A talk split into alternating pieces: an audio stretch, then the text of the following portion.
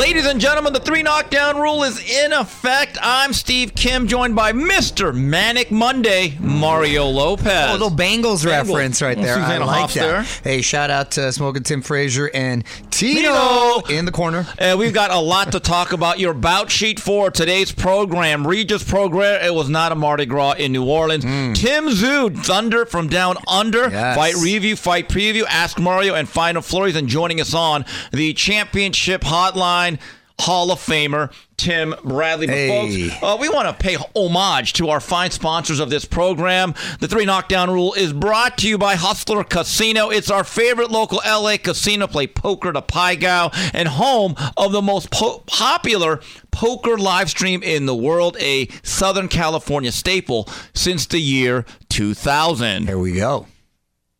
Also, shout out to our sponsor and neighbor right here in Hollywood, Oscar Lopez, no relation from Órale. Scalp, uh, Micro LA. They offer a unique and innovative hair loss solution for men. I know a lot of fellas out there are concerned about this. So they specialize in scalp micropigmentation. It's also known as, an, as SMT, and basically they tattoo tiny particles of pigment into the into the scalp, giving the illusion of hair. I know it sounds a little wild, but it looks really cool, and you never have to worry about a haircut or losing it again because I'm telling you, it gives it a lot of dens- uh, density, and you can see results as little as one treatment. It can restore and create a new hairline, um, gives the illusion of close crop hairstyles, camouflage burns if you have it, or any sort of skin conditions. They're of the highest quality. So if you're going bald or you're just looking for a new look this summer, go check out our homie Oscar. Call our friends over at Scalp Micro LA. Mention this ad for a free consultation. Again, if you're getting thin, he'll help fill you in. And again, if you'd like to get involved with the three knockdown rule and sponsor our show, we still have some slots available. Please reach out to us by emailing info at boxbid.io. Once again, that's info at boxbid.io. Boxbid.io is an online platform that is launching soon that helps public figures and professionals in the world of boxing get sponsorships. We are proudly working with boxbid.io.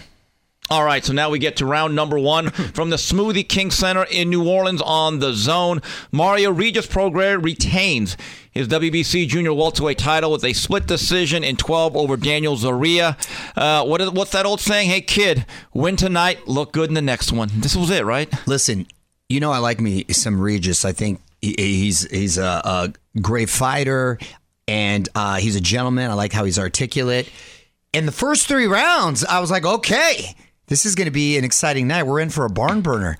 Whoa, I've never seen such a dramatic turn of events after three rounds. In the first round, my guy did get knocked down, and later he um, actually admitted to that. To seeing more on that later, and then in the third round, he ended up dropping um, Zorrilla, uh, which I thought, okay, now it's set up for for uh, it's going to be a very interesting match, and then it sort of slipped into too much respect. I think Zorrilla, who is very sneaky with his counter punches, has a little more pop than he looks like because he looks kind of like a He's new- a newborn giraffe out there, He's and that he looks like he's always, but he's Yeah. loose limbed and he's quick, um, letting go with those counter shots, and he's a little more heavy handed than you might think. Well, you can see in the first round with when um, Prograis tried to uh, uh, rush inside. But then he gave, so Prograis was a little too hesitant to want to engage and did a poor job of cutting off the ring, which he admits. In Zorrilla, he did look good when he let his hands go. And he had moments. He just didn't do enough, Kim. Had he been a little more assertive, I think he would have had a lot more success and maybe even pulled off the victory. But he did, one guy did li- very little, the other guy did even less. And it became a very a, boring fight, How quite a- frankly, uh, after the third fight. And I appreciated Prograis' honesty in his post-fight interview when he admitted to after seeing the replay he he did get knocked down, which it was a clean knockdown. And he also admitted to doing a poor job cutting off the ring. And he also admitted to wanting to prove some stuff. That was refreshing to hear. It was refreshing to hear. And also that it was overwhelming maybe for him to fight in your hometown. A lot of people think that's an advantage. A lot of times you got people calling you, your family hitting you up for tickets. You feel very anxious and and stressed out because you want to perform well, possibly get a knockout, and a lot of that is a burden. And he recognized that, and and I like that he's an honest kid and. He vocalized all that. The only upside I see is that people might be willing to face him a little bit more. Um, but overall, it was a stark contrast to the fight we're going to talk about later featuring Tim Tszyu. Yes, 117, 110, 118, 109 for Prograis, and the other score 114, 113 for the Puerto Rican. Bottom line is Zorrilla was never going to box like that and get a decision in New Orleans. Mm. It became a tag where nobody was it. A lot of close rounds to decipher and score, but I do think I don't want to say championship privilege, but I really felt like, look, like you said, one guy was doing very little, the other guy was happy for it. As the old timers say, it was a bad fight. It really was. Let's just call that for what it was. And the frustrating thing was, I Zorrilla did have good moments. He just didn't do enough of them and if and you get frustrated because uh, why didn't he let his hands go? Especially having the success, he knew he liked him. He knocked him down, yeah. and I think it's funny that Zorrilla. Well, maybe the third round knockdowns. He said, "Okay, now I got to pull back." So now you got the first round knockdown and the third round knockdown on each side, where both guys became very hesitant. Exactly, and you know what happened? He's, Nothing. No, the, the, he stunk the place out, and it's ironic because Zorrilla in Spanish means skunk. Oh wow! So that it was a prelude. To- it means skunk, so it was a prelude to things to come. Well, and he stunk the place out. After this weekend, let's hope they fumigated the Smoothie King Center. uh, but on the opposite end of the spectrum, from Gold Coast, Australia, it was showtime. Tim Tszyu with an emphatic statement, oh. blowing out Carlos Ocampo in one Wow. Uh-oh. Thunder from down under. Ooh. First of all, I felt old watching that fight because I, I vividly remember his dad, yeah. Kostya Tszyu, fighting just so many great fights. And, and um, there was something on Twitter, and we should talk about it later, some memorable knockouts. Remember, we yeah. were talking about that, and I believe you said um, you said Tarver versus Roy Jones, yes. which I agree with, but we should do our Mount Rushmore yeah. later. Another one I would add there is Kostya Tszyu when he knocked out Zab Judah. Yes, I was there. And oh, it was such a great fight. And I've never seen, side note, I've never seen seen a son look more like his father than he also Tim Tszyu. fights like well, that's too. what I'm saying. He looked so much like his, doesn't he? Tim Tszyu uh, was the mother even involved? looks so yeah. much like Kostya, but that right hand was coming down just like pops. And a guy who's normally notorious for starting out slow, boy, did he start off fast and let those hands go. And he started getting a little reckless in there, but then he kind of gathered himself. And once he let that right hand go, that was all she wrote. And he made a statement, and he's been active, and it was very impressive, and it was nice to have that that balance of one fight that was a little bit of a Zorrilla skunk mm. and another one which was uh, bunkers. When Tim Tszyu won his decision against Terrell Gausha, it's like that old line from the cheese. It's the piece of cheddar, not ready. He's ready now. And I'm not saying it's 50 50, but Mario, I thought last year as they were waiting around, I said they're making a mistake by waiting. They've rectified that. In my view, Charlo was about a 75 25 or an 80 20 favorite over Tszyu. Now I'm thinking 55 45, maybe 50 50. I think he's closed the gap significantly. Yeah, especially considering Charlo has been inactive and dealing with a hand injury and they may mandate that fight next, and he'll have to go straight into it. Then it makes Ooh. it very interesting. So I'm, I'm looking forward to that. I mean, uh, he's still a talented guy, knows how to fight, but still. Also on the co-feature, big win for Sam Goodman, beating top-ranked Ra'eese Aleem in a really good 12-round scrap in the junior featherweight division. All right, when we come back, we talk to the newest Hall of Famer, the Desert Storm, Tim Bradley, and a word from our commercial sponsors. Hey everyone, get ready for an extraordinary celebration because Hustler Casino is turning 23 and they're throwing a party you do not want to miss on June 22nd from 2 p.m. to 11. Join in on the excitement with over $55,000 in cash drawings, cake passing, swag giveaways, and so much more. It's going to be a day filled with surprises. Hustler Casino knows how to celebrate, so mark your calendars because this anniversary will be unforgettable. See you there. And we're back on the three knockdown rule. And Mario, we have a very special guest joining us on the championship hotline. No longer just the Desert Storm, it's Hall of Famer Tim Bradley. Hey, I mean, great. My man, well deserved and made a beautiful transition as a Hall of Fame fighter to soon to be Hall of Fame announcer. So, congratulations, brother. I have actually Appreciate been to Canastota and have been to the ceremonies right there. Is it what you thought? How was the uh, uh, the uh, activities that you participated in over the weekend? Look, Mario, I never went. I've never been there. I've been invited several times, probably like 10 times. People invite me every time I go to New York. Come out, come down to the Hall of Fame, come check it out. And I was like, no, I'm not going to go until I get inducted. you know. And once it happened, I mean, it was a beautiful thing. I mean, walking up the for those first steps, you know, the, you've been there, so you know the first little steps that you walk up. Yep. It just felt like I was walking into heaven, man. It was fantastic. You know, um, I don't know, the energy just kind of took over me. I, I just, you know, I try not to cry in front of my son. try not to cry. You know, I just say, hey, man, this is tears of joy, man. This is tears of joy. So, you know, because I want my son to be a man's man, you know, be strong. Um, but I just said it's okay to be get excited. It's okay to have tears of joy. It's Yeah. fine. It's okay if one of your loved ones get hurt or something like that and you cry. That's fine.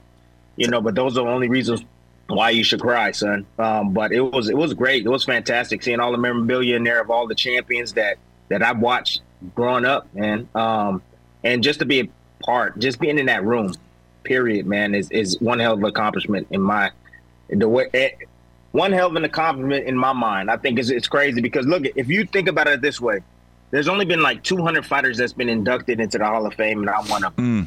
Awesome. That's unreal, man. Unbelievable. And it's been Yeah. millions and millions of fighters. Yep.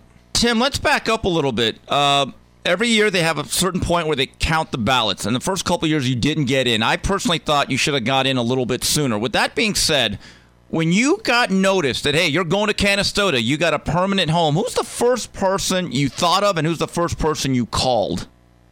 My dad. My dad. That was the first person. Um, my dad has been there every step of the way. Always supported me. Uh, worked 365 days a year. Never missed a boxing event. Always tried. I mean, there was times where he didn't have money, you know, and he had to borrow money from you know friends, relatives, just to get just to go to these these large tournaments out of state. So, um, of course, I owe it all to my father. Honestly, my mother as well. Um, great mother. I, I would say she was stronger than my father at times. She was a lot harder than my father. My father was constantly working, so my mom was always disciplining us. Um, but you know, she just never ever uh, would tell my dad anything about the crazy stuff that he had me doing, man.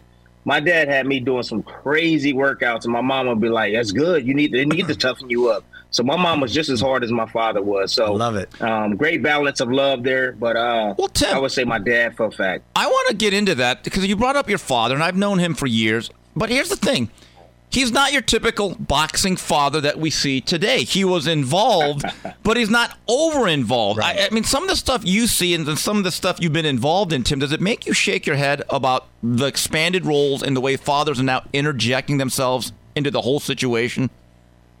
It just needs to be banded. I, I I think boxing needs to band, band, father, Whoa. son, Wow. banded. Like you, your Really? father cannot be your trainer. Like your father, he can be in the corner or whatever, but he cannot be your trainer. I think it should be banned, honestly, man, because you you just said it. You just said it right there, man. The relationship between the son and the father is horrible. And when they get in, sometimes you get in these big, these tough matches, and you see these fathers not stepping in and stopping fights. You know, letting the fights go on too soon or too late, and then you know, financially, I mean.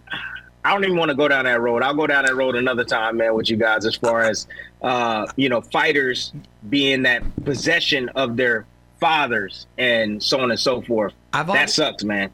I've always found it um, fascinating because your natural, uh, you have kids, your natural inclinations to want to protect your kids, but when you're the trainer of your uh, of your son who happens to be a fighter, you're literally sending him into harm's way. It's a weird sort of uh, dichotomy. However, there have been very successful unions: Miguel Cotto and his father, Shane Mosley and his father, um, Trinidad. Uh, in in his father, even now with uh, Teofimo Lopez in in his father, uh, so it's, and I'm always curious to see how those relationships played out later on. And for the most part, I think they they played out pretty. Well, Mario, here's- po- post boxing, but I'm saying I think they've they've been okay, haven't they, Kim? Yeah, there's been some success stories, to be fair, but I think the bigger issue is now, and, I, and Tim can expound upon this. There used to be a time when fathers were just trainers. Right. Now they're getting into managing. Yeah, that's a whole And, and that's deal. the other Right, thing. And I, a exactly, lot of yeah. these fathers don't have other jobs or vocations. They use Mm-hmm. their son as an ATM.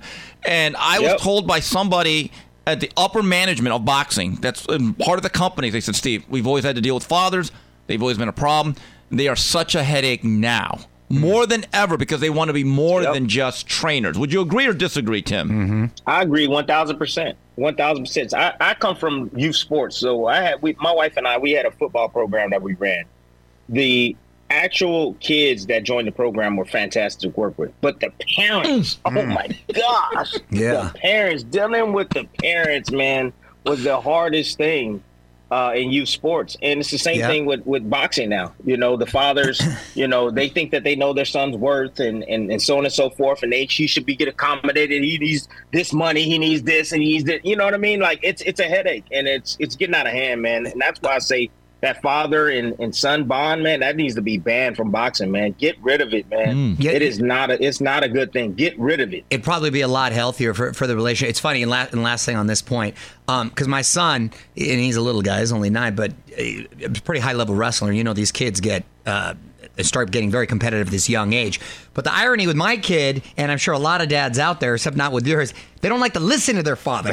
Right. But I recognize as much as, and I grew up and I knew what I'm doing, and it gets frustrating, but I recognize, okay, I'm going to step back. So I have other people coach him. I show up for the tournaments. I'm there for his matches, and I'm supportive in the corner. So I think a little more along the lines of like your dad. But Mario, but here's I the step difference. back. I've seen the way you do it though. You've actually told your son, "Okay, you're done." You also say you're not cutting weight. Yeah, exactly. So you've actually allowed him to have his childhood. Sure. I, I believe many of these relationships are very tense as these kids grow up. Mm-hmm. Then these kids go into adulthood, even though there's an arrested development. Now you have a situation where that whole relationship dynamic Kim, is I've thrown out seen, of kilter. I've seen kids, uh, fathers slap their kids, yelling at them, and I'm like, gosh, Dad, the kid's ten years old. Quit breaking his balls. It's it's it's fascinating. Yeah. So yeah, overall, yeah, and I think it's a smarter. Um, a a smarter uh, relationship if you are able to kind of pull back and let others do their thing. But so yes, I'm glad we covered that. Moving on, I mentioned uh, Teofimo Lopez and his dad. What are your thoughts on his performance um, this uh, this past couple of weeks? I believe it's been now. And do you feel he'll really stay retired? I laugh as I ask. yeah. Which which which what part of the question you want me to ask? answer Well, let's first? talk about his uh, his performance first. I thought it was a great performance. Um, hands down, I, I thought it was one of his best performances. I knew he had. I knew he had this type of performances in him. Um, it just takes the right guy to get it out of him. Um, had a hell of a game plan. Um, he actually sparred for this event. I was getting word as the fight was uh, just about to go on um, that he had a, re- a tremendous camp in Florida. That he was sparring, running. He was doing everything he needed to do. Um, of course, it was you know it was my guys at top rank. They were letting me know, and I, they're like, "Man, I think he's gonna pull it off." And I was just like, "Well, I hope so." You know, it, he needs to pull this off because it'd be fantastic for his career. But um, he did he did a lot of good things in there. Um, counterpunching was was extremely effective, explosiveness all the way through the fight. Uh, he was in tremendous shape, like I said. Um, I think um, on another note, I, I I don't think this was the best uh, Taylor that we've seen in recent. I mean, Taylor looked flat from after the second round. He looked flat. Maybe it was the weight. It was maybe it was the you know the 14 month layoff had a lot to do with it. Um, you know, I, I always get a little skeptical when I see fighters in the beginning of a fight shadow boxing. You know, he's letting his hands go and he's shadow boxing. You know, as he's coming out, and then he's shadow boxing in the ring, and it's almost like he's like trying to find his time and like something's not right. You know, and he's trying to get it right before he actually steps in and starts fighting. Um, and I saw that in Taylor, and I was just like, I don't know. I don't think he feels that he's ready. I don't know. I don't know. After that second round, I, and my wife texted me because we were I was watching it in my hotel room, and she was watching it down uh, downstairs uh, at a bar. Um, uh, mo- by the way, my wife doesn't drink. She was at the bar. They had a big TV there. Because I already know how you guys go. I know how you guys think. But anyways, let me just make that clear. My wife doesn't drink, neither do I. But anyways, um, she says, "Is Taylor in trouble in the second round?" I say, "Yeah, he in trouble." Right out the gate, I knew he was in trouble. Um, Miss Bradley. with Tail the was just call. on. He was he was just on, man. He was on. He was on. He was possessed. Uh, you know, he looked more focused than ever than I've seen in a long time. So great performance by him. But Tim, now we got the quote unquote retirement. It, it's just again, we saw what happened after the big win against Lomachenko a couple years ago. Had the Triller escapade, uh, the battle with Top Rank, and then the loss to Kambosos. Is history repeating itself here with Teofimo Lopez? Here comes the dump truck, man. You know, and you know me, man. I, I got to keep it 100 with you, man. I, I, I think this guy, uh, Teofimo Lopez, and I like the kid, man. Like I, I had a relationship with this kid, and you know, when I when I said what I said about him as far as him being dog fooded for the 140s, I think that really ticked him off. Um, and so now our relationship has kind of gone south. But you know, I still think he's a cool kid. But the thing is, is that the kid wants attention, man. Uh, I mean, he is he.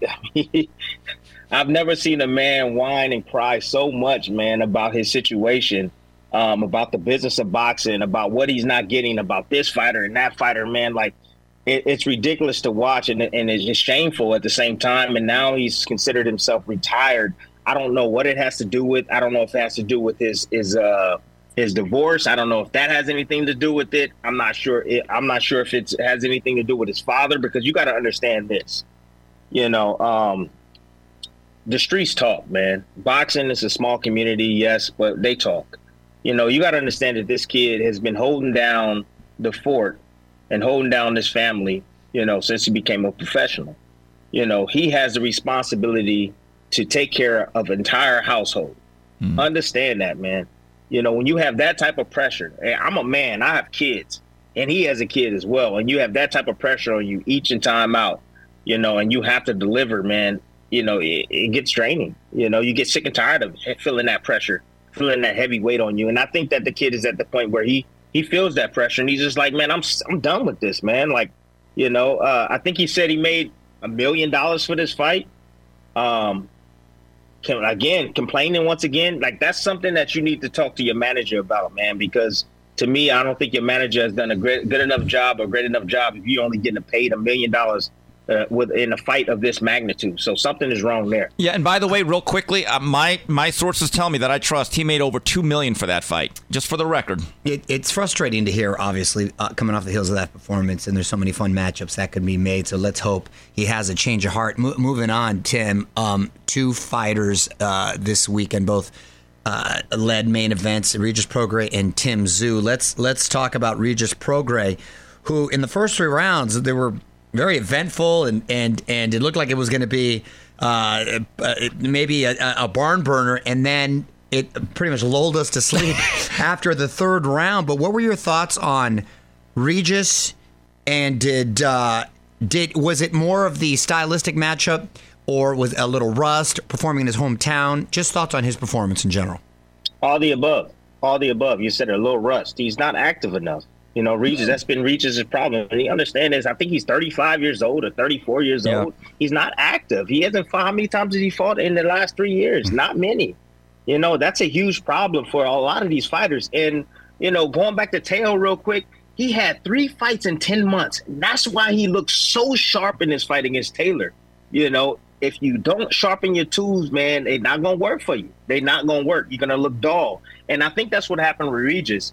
Um, and also the style of the opponent he was facing. Mm-hmm. He was mm-hmm. facing a, a, a, a, very awkwardly clever type of guy that had punching power, sneaky, sneaky counterpuncher, um, good timing, had a pretty good, damn good IQ.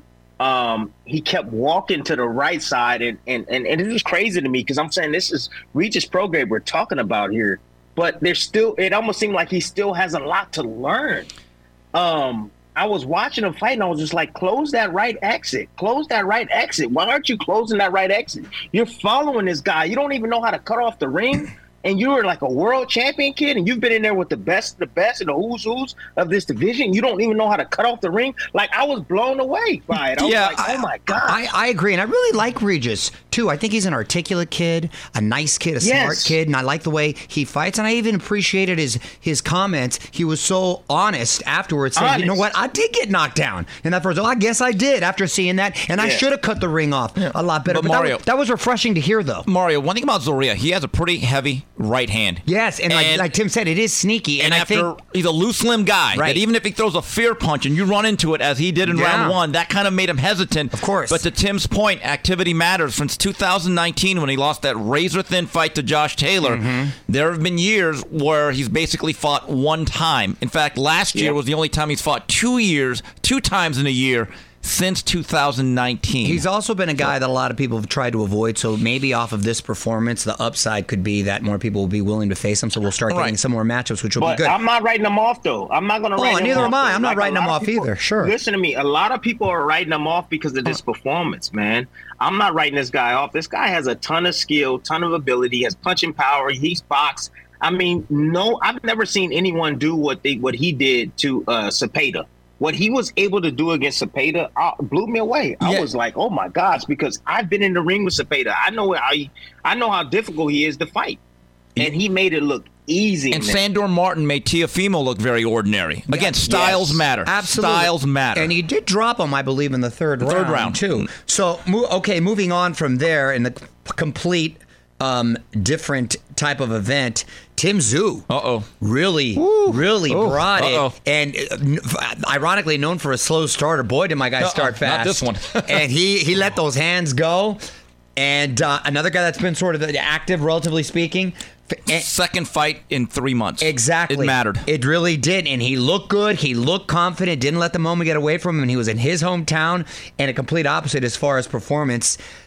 Do you think it was a performance that would put him in in uh, a discussion for Charlo where it could be a pick'em type fight, or do you still heavily favor Charlo? Oh, he's been he's been at that that level since he uh, beat Harrison. In my Mm. opinion, when he beat Tony Harrison, I was blown away by that that Mm. performance. Uh, I thought Tony Harrison was a tricky guy. Mm-hmm. Uh, can box, can can move, um, can punch a little bit. I thought, thought he was just extremely sa- savvy and seasoned. But man, and when he was able to get rid of him, I was like, my gosh, he's ready. He's ready for the Charlo. So this performance right here, I think I think what you know what I was I was at a fight. I forget what fight it was, but um, you know what it was the it was the it was the Navarrete um when he fought that last kid he fought. What was his name? Was Liam it Wilson. Liam or- Liam Wilson. Liam. Yes. So I got a chance. I got a chance to talk to uh to Tim Tszyu's promoter.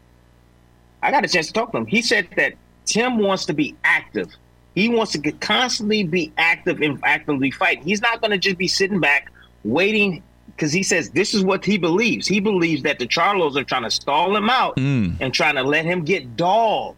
You know what I mean? Get dull and not sharpen his tools at all.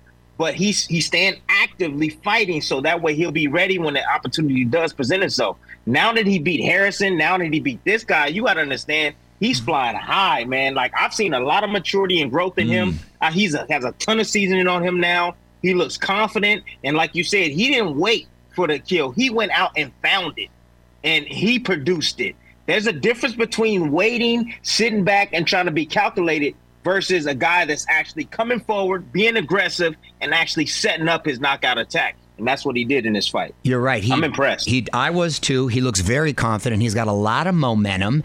And now, and I know Charlo's coming off the hand injury, and it's been a minute, but I believe it's mandated now that he faces him. So it's not like Charlo can get a can get a tune-up prior to Hmm. that. If he has to face him next after this long. 50-50? uh, bout of 50-50? inactivity. It gets very interesting. It Mario- gets very interesting. Mario Tim, it's interesting you talk about the momentum. Last year in February of 2022, Terrell Gausha landed a right hand, sent Tszyu down, gave me Vince Phillips flashbacks. I'm thinking this kid's not ready. Then they made the Tszyu people wait the whole year. And once that late January fight went by the board, as Charlo said, I'm injured. I love the fact that Tszyu and his people said, okay, hold on. We're going to work on us. It's not about you, it's about us. Smart play. and I think, yeah, like like you said, either you sharpen the blade or it gets dull. To me, there is no real gray area. Uh, Tim, this fight has finally been set. I think a lot of us had doubts, but it's going to happen in late July. Errol Spence, Terrence Crawford. We could talk about this later on in the summer. We'll bring you back some early thoughts on that matchup. I think it's a tough match for both guys. To be honest with you, I, I don't think there's no foregone conclusion that either guy can win the fight. I, I'm picking Crawford because I just think he's just more uh, versatile and, and he can he can do more things in the ring. But you know, Spence is a guy that knows how to do what he does well. And I don't think we've seen the best Spence. I don't think that Spence has had to really dig down deep in a fight. I, I think both guys have never had to really dig down deep in a fight. Um, and people would say, "Oh, well, you know what? Against Sean Porter, he had to dig down deep." Yeah, he probably did dig down a little deep, but still, Sean Porter fell right into his trap, and that's fighting. He likes to fight. He likes to be aggressive. He throws punches and bunches, and he, you know, he throws with a lot of volume and hard shots. And you already know that Sean Porter is willing to stay in that wheelhouse. Um, but I've never seen Spence fight off his back foot. I think he has that in his bag too, man. But and if he has that in his bag where he can adjust and come forward and bag off and fight off his back foot, he's going to be dangerous for Crawford, man. Extremely dangerous. But Tim, are you not concerned that Errol Spence has not fought since April of last year against Yordenis Ugas? We talk about activity and keeping the blade sharp. He hasn't fought in a while. Yeah, I mean that's something that something else that you got to consider in this fight is the activity of his. Of his. Um, but go back and when he he wasn't active when he fought against Ugas, man, and he looked like a freaking monster against Ugas. Um, there were some spots where he looked a little vulnerable, you know, in spots where he was trying to pick up his mouthpiece. He got hit with a shot and he got wobbled a couple of times. But other than that, I mean, he was still busy, still active, still throwing over 600 punches around. Um, looked like he was in tremendous shape for that fight and strong, and he stopped Ugas, you know, and, and that's without any activity. So Spencer just one of those guys that just knows how to turn it on, man. Well, just I knows how to turn it on. And I, and I agree with you that activity does matter, but there's a certain, and I, like I mentioned this last week, there's a certain point that you get in certain level of fighter like a Spence, where sometimes even a little time off, you know how to fight. You got to get in shape, and you know how to fight, and you're able to put on a performance like you can uh, against Ugas. I too, it's I think it's a very very tough fight. I like I like um, uh, Crawford's so great at making adjustments. You don't know what you're going to get with a southpaw, Yeah. or if he's going to fight. And I like that he's mean, and there's He's a nasty- Doberman. He- yeah, He's a he knows. Doberman. He knows Oh. how to close out. But I think it's really really interesting. One more quick fight before we let you go, just to touch on uh, Tim Inoue and Fulton is coming in late July. How do you see that uh, fight going? Ah man i keep looking at this fight and you know right out the gate i was thinking to myself i'm like man anyway anyway anyway anyway anyway. But man this is a different weight class. He's fighting against a a solid i mean solid guy with skill tremendous skill heart will and a guy that's that's game. He wanted this fight as well you know um and he didn't shy away from it when the fight was offered to him. So you got to respect that man. Um style wise, you got a slick boxer. You got a slick boxer. You know, we never seen a we never seen Inoue in the, in the ring with a slick boxer. Have you, can you recall any of the guys that he's been in there with a with a slick boxer that knows how to fight off the back foot, that can fight, you know, at mid range as well, that can rough you up, that can tie you up. I mean, that can do a lot inside the ring. He's never fought this type of style, so I'm curious to see how he's going to be able to deal with a guy that's not going to be there to be hit. Mm-hmm. So um, interesting style, in, interesting styles, I think. Um, but I'm gonna say in a way, I, I think that he's just a, a tremendous talent. He's special. Um, he's shown it each time he fights. Um I love his power. I love his accuracy, and I love the fact that he's able to have that that that staying power. Uh, his power stays all the way throughout the fight. It doesn't, you know, some guys I see they have power in the first four or, or first half of the fight. The second half, it kind of fades away uh, Manny Pacquiao reminds me of, of, of, or in a way reminds me of Manny Pacquiao with that, where he's able to stay disciplined. He's able to keep his technique as well and keep his punching power all the way through the fight. So he's dangerous every moment in there for a guy like Fulton. That- Uh, that's a very good point. and That I- torque is crazy. And I think in a way has underrated speed and quickness. He's Mm-hmm. not just a plotter. Tim, I know you're going to be on that call. We'll talk to you before. Now, I want to ask you one last question before uh, we let you go on with your busy day. You have turned into one of my favorite broadcasters because you are so blunt. Thanks. I love the Yeah. ability that you have and the guts to say things that go against Top Rank and your network. And not a lot of guys do that. I think they play to the agenda. I think they stick to the script. But what was the toughest adjustment in you going from boxer to media? And, and I want to ask you this Do you have a new appreciation for media when you take the heat for saying stuff and you're like, you know what, that Steve Kim wasn't such a bad guy after all? Absolutely, man. Um, I, I think the media, the media is what groomed me into what I am today. Uh, not only the media, but the fans. Uh, you, as you know, the, the fans can sway one way or the other depending on how you look. Again, and um, but I do have a new appreciation for definitely the, the boxing media and just media in general because you have to understand that you know, from my point of view, I'm a fighter. I was a fighter first. Now I'm I'm in the media. So a lot of things that I say, a lot of fighters have a hard time with dealing with what I have to say because I was a former fighter. But at the same time, it's hard to find that balance between, you know, telling the truth, you know, and and, and being like you said, like you said, Steve, kind of following the narrative of the network, or, or, or so so speak, I should say. But um, I, I think I found it, man. I think I've definitely found it um, to where I'm free to say whatever I feel is right. I know I'm not I'm not dumb. I'm not dumb enough to to, to you know to bite the hand that feeds me at all. Um, I love ESPN, but um, the fighters, the fighters themselves, some appreciate me, some don't appreciate me. But at the end of the day, I don't give a damn. I don't give a damn. I'ma just be me. Doesn't matter as long as they respect you. And you know what? If you always come from an honest place, they'll have to. Tim, congratulations on your induction. Thank you. Keep up the great work, buddy, and hopefully we'll uh, get to I'll see do- you in person soon. Yeah. Hey, I appreciate you guys, man, and I'm glad y'all back, man. You know, uh, I'm sick of looking at all these other shows. I'm glad y'all back because I know you got some real guys that know boxing. Aw. Um, you know, hell yeah, man. I'm glad y'all back, man. Appreciate you. Good job. All right, thanks, Yeah. Tim. Thanks, and please, when you're in town, you are always invited to join us in studio. Come on, man. Uh, you know I ain't never down your way. but if you are, you we find yourself. Yeah, we have a seat right here. All right, well, Tim, thank you for joining us. We appreciate you. Take care, buddy. See y'all later, man. Peace. And that was Tim Bradley. We'll be back. More of the three knockdown rule. The three knockdown rule is back, and we'd love to partner with you. If you'd like to sponsor the three knockdown rule with Steve Kim and yours truly, send an email right now to info at boxbid.io. Since we launched back in 2015, the three knockdown rule has continued to be the most entertaining and most informative boxing podcast around. Three knockdown rules available on all major podcast platforms as well as YouTube. Again, for information on sponsorship opportunities, email info at boxbid.io. And we're back on the three knockdown rule, and we get into the fight preview. Saturday night from the theater at Madison Square Garden on DAZN. Edgar Berlanga takes on Jason Quigley. Mario, there comes a point. Now, this is a fight with Quigley. The last time we really saw him, he got blown out in one round by Demetrius Andrade. They got him on track by beating a guy whose record was 23 and 36, so that was a layup. At a certain point, Berlanga, who we were kind of sort of high on a couple years ago, he's got to score some sort of knockout here, doesn't he?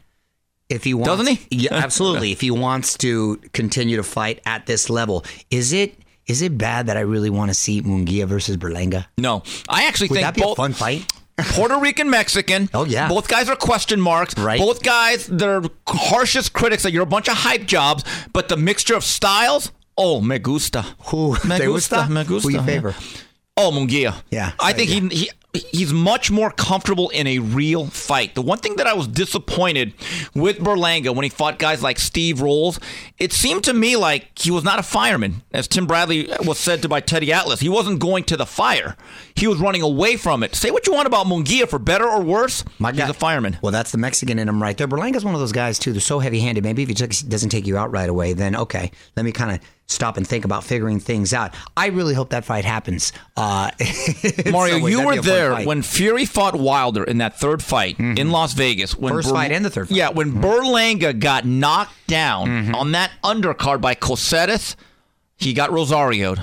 He started feeling his own fear, and he has not mastered it. Look at the way he fights in terms of his temperament and the aggression. That's not the same guy that was knocking out everyone in one. It's like a bitter reality has hit him. This game is tough. Oh, super tough. I mean, I remember him calling out Canelo not too long ago. No boy. Obviously, he's pumped the brakes on all that. So I'm curious to see how he's going to perform and if he'll get right uh, back on track. Also, on the same night from Showtime, uh, presented by PBC from the Armory in Minneapolis, a, a triple header. Carlos Adames takes on Julian Williams for the WBC interim middleweight title. Erickson Lubin takes on Louis Cuba Arias, and for the IBF Junior Bantamweight title, Fernando Martinez takes on Jade Bornea, and also from the land of the rising sun in Japan. Very good rematch here, and they don't have a U.S. Uh, broadcaster yet. Kazuto Ioka takes on Joshua Franco for the WBA Junior Bantamweight title. Oh. Also, now we've got to get into some big things here on news and notes. The big story. We hinted at it. We gave a bit of a foreshadowing, and now it, it is come to fruition. Late last week, Golden Boy and Oscar De La Hoya has filed a suit against Ryan Garcia and mainly against his advisor lawyer, Lupe Valencia. Uh oh. Look, we hinted at it. It seemed uh, inevitable. I don't think um, Garcia or, or Lupe, for that matter, have much to stand on. what are they going to say? You didn't come to my post-fight press conference. Do we want out of this contract? You defeat the whole purpose of a contract. A contract is what it is. You signed up for it. And look at Mikey Garcia when he tried to break from uh, Bob Arum. He made him sit what almost three years. Two and a half year hiatus. Look at that. And I think coincidentally, it's about the same time. There's about three years left on this Yes. contract, and Oscar wants to dig his heels in the sand. And he's like, "Look, we put a lot of time and invested a lot in this guy, and you can't blame us for that last performance and the stipulations that were agreed upon because." You essentially had your guy agree to it before we could get there. So I think he mainly is directing a lot of that anger towards the advisor who feels who he feels betrayed him. I hope he work they work it out and come to their senses quickly because again, with um, Prograis based on his performance and and uh, To coming off of his, whether we, we know he's retired uh, technically, but I don't think that's really going to last. There's a lot of fun matchups to be made, lucrative matchups to be made for Garcia. So I hope it gets resolved quickly. I read one of the stories where Garcia's lawyer that's representing him in this case talked about disparagement. They're not they're not always supportive. They don't like me. It reminds me of this famous lawsuit that took place in Britain with Mickey Duff, famous old promoter manager, one a true boxing guy. He was in a battle with Lloyd Honeyghan, best known for beating Donald Curry as a world champion in the '80s. So they're they're on trial and like they're trying to the thing goes sideways and Honeyghan's lawyer says to Mickey Duff, Well, Mr. Duff, is it true that you don't like Lloyd Honeyghan? So Mickey Duff goes, Come here. Yeah, can I have my contract, please? So he gets the contract. and he Where does reading it say here that I and have he to like starts, him? wa- starts reading over. And the judge goes, Mr. Duff, what is this? He goes, Oh, sorry, sorry. Yeah, uh, I've read my contract. No one, nowhere in here does it stipulate that I have to like the guy. Exactly. So I don't know. is- So is that a breach that he mean tweeted me? Is that really a breach? and that was a Honestly. counterpunch mean tweet, by the way. Yes, by the way, masterfully done. Mario, Canelo needs a dance partner. Badou Jack is not going to. Look, I actually agree with Badou Jack. Do, do you think it's a little bit much of, of Canelo to ask anyone, come in 20 pounds below the cruiserweight limit, and I'm going to put a rehydration clause? Cut really? off your arm. I love me some Canelo, but, But, I mean, the guy to cut- cut off his his leg, really. Uh, oh, I don't. I gosh, why won't the Benavidez fight get made? You think? Too dangerous. Really? I, I think so. I see. Canelo always wants to fight. Um. Dangerous guys, the best guys in the division. I I don't know if it's necessarily that, or maybe it's just the timing for it. I, I because his history doesn't show that he's ever reluctant to face dangerous guys. But maybe him and his own management, led by Eddie Reynoso, feel like, you know what, my guy's still very good, but it's the descent. Hmm. He's declining. Maybe we don't need that in our lives right now. He's all Well, wrong for He's us, all maybe? wrong for us, right? Okay. Um, and here's the other issue: Jermal Charlo, very good fighter, but you're going to take on a guy that's moving up in weight who has not fought in two years. That fight in itself is flawed. I would take that fight just because it, looks good. It does, paper. but l- look, we have to be fair about this. If you're not going to fight Benavidez or Bivol or Beterbiev, I'm thinking, oh God, I'm not mad at the Charlo fight. If he takes that, I think that'd be even good. with the two year layoff. sure, just because of the marketability. Okay, that's different though. But in Yeah. terms of the actual fight itself, Right, you're getting into the weeds. There's other fights I'd like to see, but I wouldn't hate that fight. Uh, also, August 26th, reported by Mike Coppinger of ESPN. Really good fight at the junior welterweight division. IBF Belto, Subriel Matias takes on Sergey Lipinets. Oh, and we have to mention this. Uh, Motley Lopez has vacated his 140 pound WBO title. So Teofimo, he's really playing this retirement thing to the hilt. Old Motley, huh? You're a fool. What? I, I- here's the thing that gets me about Teofimo. We talked about this with Tim Bradley. If you're saying you're retired, but then on one hand you're saying, yeah, but you know the next deal I need is not only nine figures. Get this. Now it's got to be with the network, not with the promoter. What? I hope his shenanigans don't last too long because we want to keep this momentum going. Let's not have Squander this Loma again. 2.0. Right. All right. So we'll be back with more three knockdown rule. We wrap it up with Ask Mario and final flurries. Hey everyone, get ready for an extraordinary celebration because Hustler Casino is turning 23 and they're throwing a party you do not want to miss on June 22nd from 2 p.m. to 11. Join in on the excitement with over $55,000 in cash drawings, cake passing, swag giveaways, and so much more. It's going to be a day filled with surprises. Hustler Casino knows how to celebrate, so mark your calendars because this anniversary will be unforgettable. See you there. And we're back on the three knockdown rule. We go to the Ask Mario segment of this fine program from Chris Andre Boxing. There's a really excellent uh, YouTube channel. Uh, he talked about Zorrilla keeping it long and being a stylistic nightmare. He- this is interesting. He says um, Devin Haney does this excellently. So would he be a nightmare for Regis stylistically, or does Zorrilla have the type of power that kept Prograis from taking risks that wouldn't apply with Haney? Good That observ- is interesting. Good observation, and I actually thought about that, and I believe Bill Haney was also in attendance. Devin Haney's dad at this. Your fight old buddy. as well. My buddy, Not Lee, Bill. not Lee, not Lee. Lee may have been there. I don't know. Getting his pump on. But Bill, very nice guy, by the way. Bill, Yeah. shout out to him. It was really cool to talk to. Um, I thought about it, but I don't think Haney has the pop Right. that Zorrilla has, and that is where the respect factor. He'll come uh, right through the came in. driveway. He'll come right through the driveway. So I think, and coincidentally, I forgot to mention this. I was at Brickhouse Boxing Club earlier this day talking with Julian Chua, trainer Hmm. of Prograis, and he told me that Prograis is on his way to LA now to start training. I and like to that. get. I really like that Be a pro. He's it's exactly it. He's acting like a pro. He wasn't satisfied with his performance. He's coming to work on those things, and I don't think it would be the same um, necessarily. Uh, same program that we would see. I think. I think that power difference is just different. difference. It'll make you react differently. And here's one from my guy Jules at Ring IQ Boxing Talk, who who's a very clever guy. Does he? I really enjoy his stuff on YouTube. He says, "Who does Mario blame for Prograis versus Zorrilla? Was it more on Regis for not cutting off the ring, or Zorrilla doing his best impression of the Roadrunner?" Beep beep. I think both. I think it was. Both. I think it was both. And again, he talked about how um, he wasn't as relaxed and comfortable fighting in his hometown. So I think it was a lot of those uh, factors. I was curious as to why Eddie Hearn didn't put that fight more in Houston because Houston's actually where he trains more out of. It's more of a fight town. I think next fight, if they want to do a hometown fight, that'd be probably. I heard it's going to be in Texas, the next one. There you go. And again, hometown. Again, is it where you live or where you grew up? That's one of those. they're guys, New Orleans, Houston, pretty close in vicinity. They are. anyway, so yeah. Uh, here's one from Yoda. Not boxing related, but what would you recommend? I was waiting for the Yoda voice. yeah. Oh, there's one for Yoda. Yeah, but uh, what would you recommend for someone visiting LA for the first time to do?